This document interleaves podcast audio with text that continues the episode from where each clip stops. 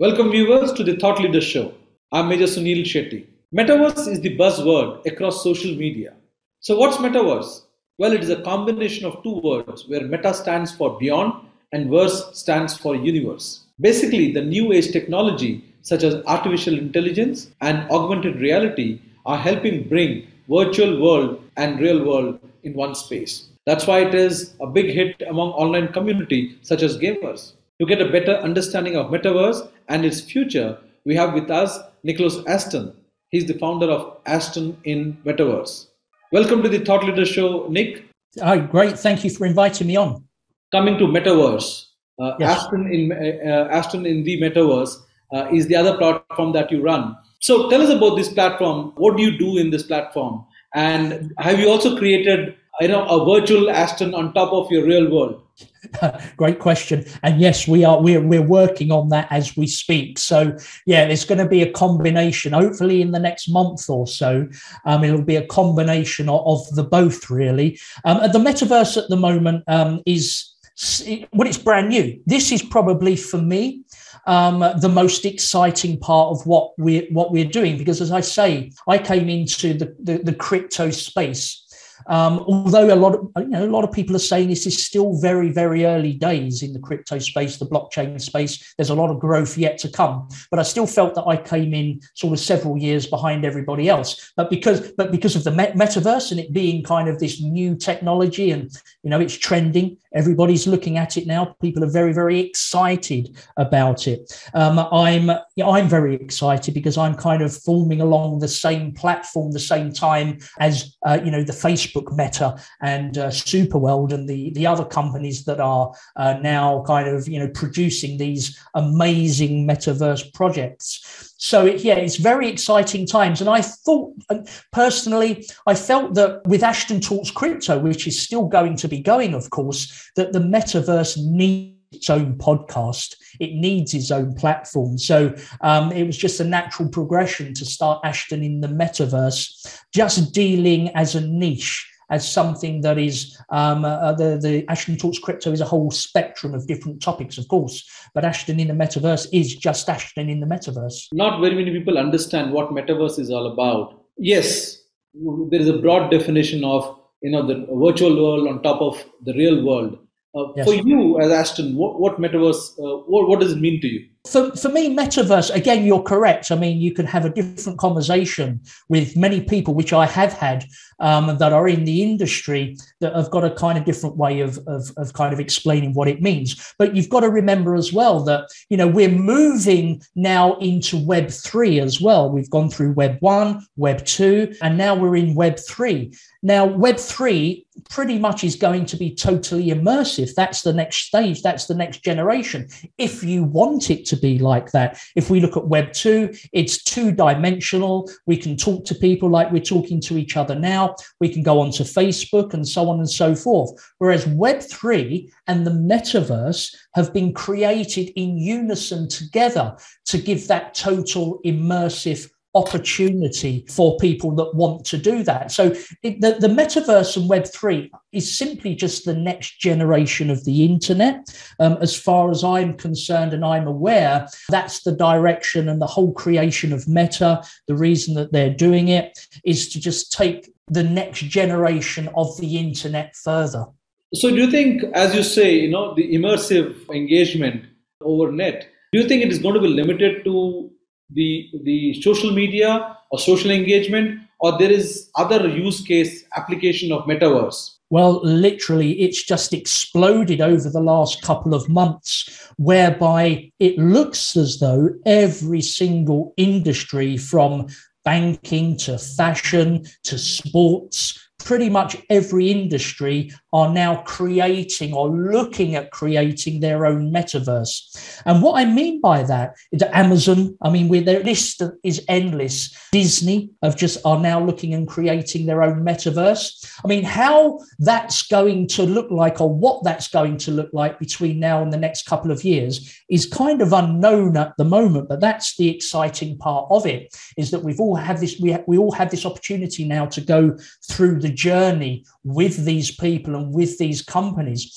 And even to the fact where um, we can now news channels for example will uh, you know will be going towards the metaverse as well you know the, the, the big difference at the moment is the vr headsets you know the the instruments that we put on our heads to get into the metaverse into 3D are still quite expensive at the moment. Um, so it's going to kind of, you know, stop a lot of people from being able to do that. So I think we've got another couple of years to go before everybody will, uh, you know, put a pair of uh, head, put a headset on and uh, get into the metaverse. But business meetings again, was it something to do with the pandemic whereby a lot of people as we know were locked down around the world? And you know of course that created a work from home environment. But that work from home environment was of course three uh, in 2d which means it's on uh, platforms like this on, on zoom. So therefore the whole immersive business meeting um, again from work from business will be done in the metaverse. We'll have our own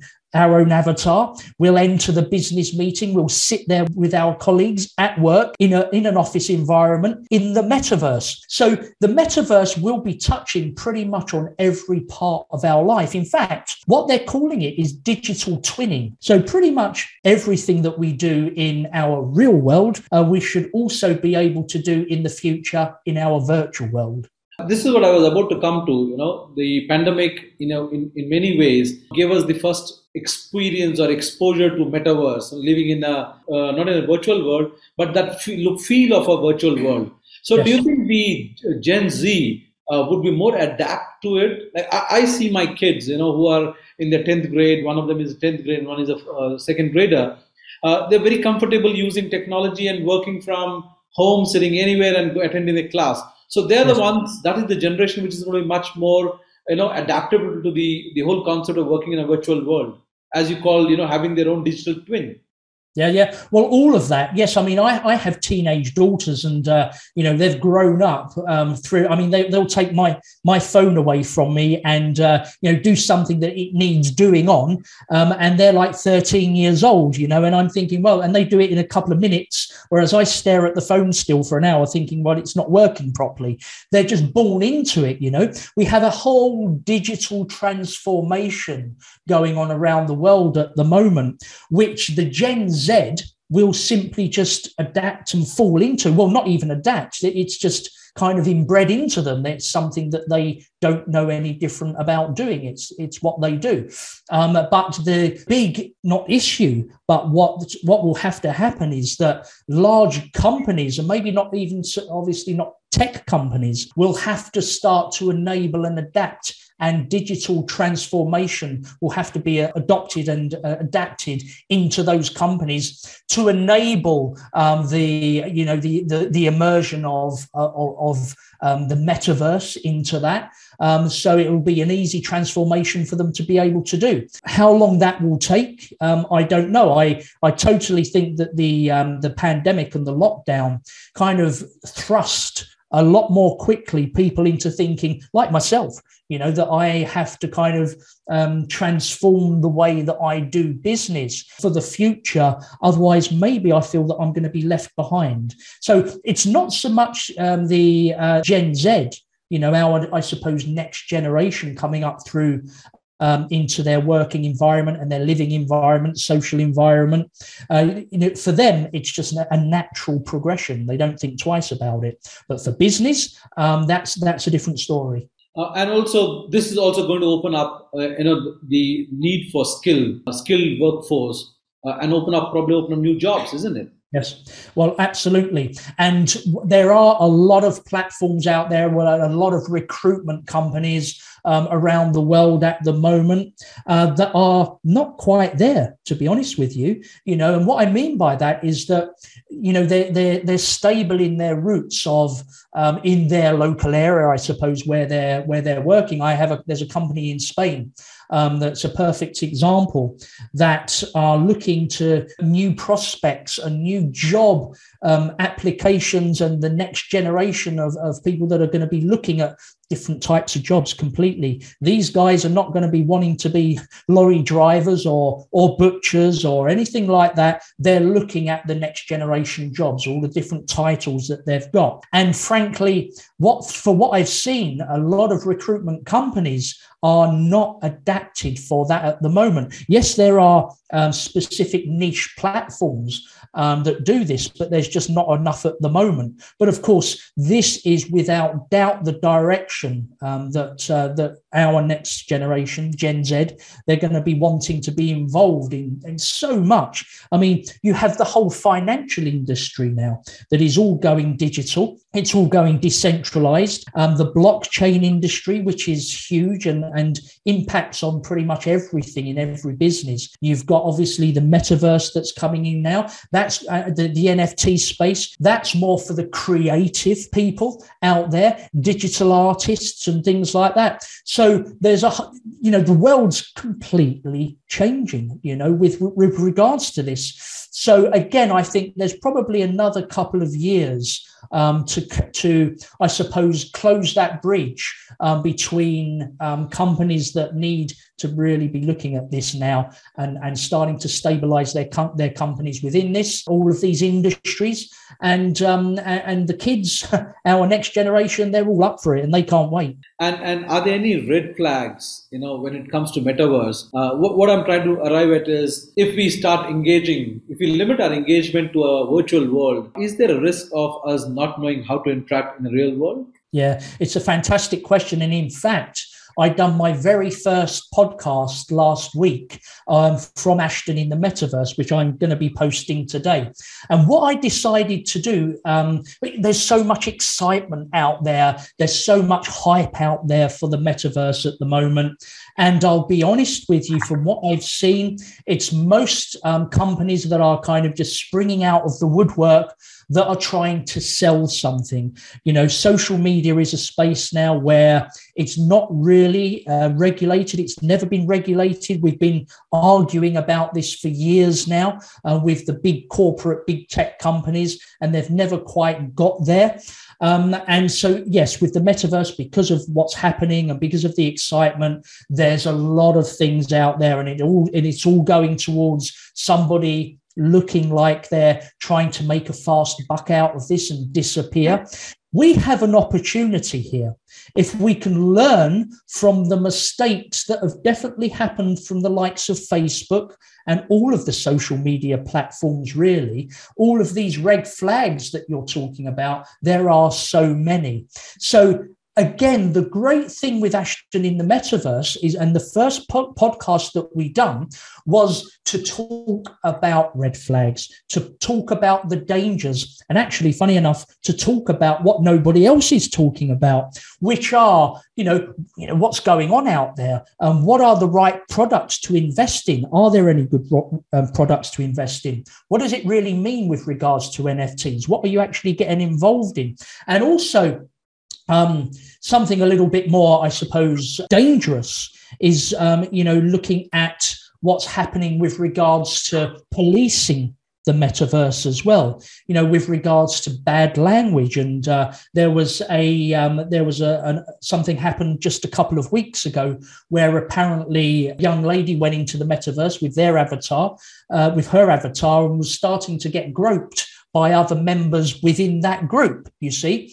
And that is really frustrating um, because, uh, you know, we should be really thinking about getting all of these things sorted out now at the beginning before we start opening up platforms. I mean, we talk about the metaverse being an open space. You know, the, the we the same as the internet. The internet is an open space. We can go on there. We can, you know, pretty much do what we want it's never been policed properly and it's still some, for some reason very very difficult to do so. But with the metaverse is going to go in an even more dangerous field um, because of course it's so much more open and it's so much more collectively open for everybody to be inside and get involved and, and do what they need to do. So uh, yeah you, the, the policing and the red flags um, there, there, there's so much of it. A lot of it is in the podcast that I've do, that I've just done. But what a lot what what we are saying with Ashton in the metaverse is do your homework first. Uh, there are a lot of companies. I mean, I'm pretty much seeing two or three new ones um, every single day. There's a lot of Facebook platforms out there. If they're trying to sell something almost immediately without um, anybody being able to take a journey through the product, the company, who they are, what they are, just simply do your homework, really. Um, Meta, in the last week or so, um, based on the scenario with the young lady, um, they're looking at or they've started to create what they call a bubble. You know, you've got this bubble around you which stops any other avatar invading your space. But it's kind of like you're floating around in a bubble, which defeats the object of the open metaverse. And this is meta, you know. So, uh, really, uh, realistically, we've still um, I believe, got a long way to go. But I think all of the I's should be dotted and all the T's should be crossed before we start really indulging into selling property on the platform and everything else that's going on. I understand it's a very exciting time and it's trending and everybody wants to know. Personally, I think everybody is running before they have learned to walk. Uh, very right, very true. Uh, so, uh, with time, I guess even metaverse going to, is going to mature in terms of uh, how the technology works, how people interact uh, and yes, some checks and balance will have to be put. May not be a bubble, but definitely some kind of a you know security ring around people, which can you know prevent people from doing what they're not supposed to do.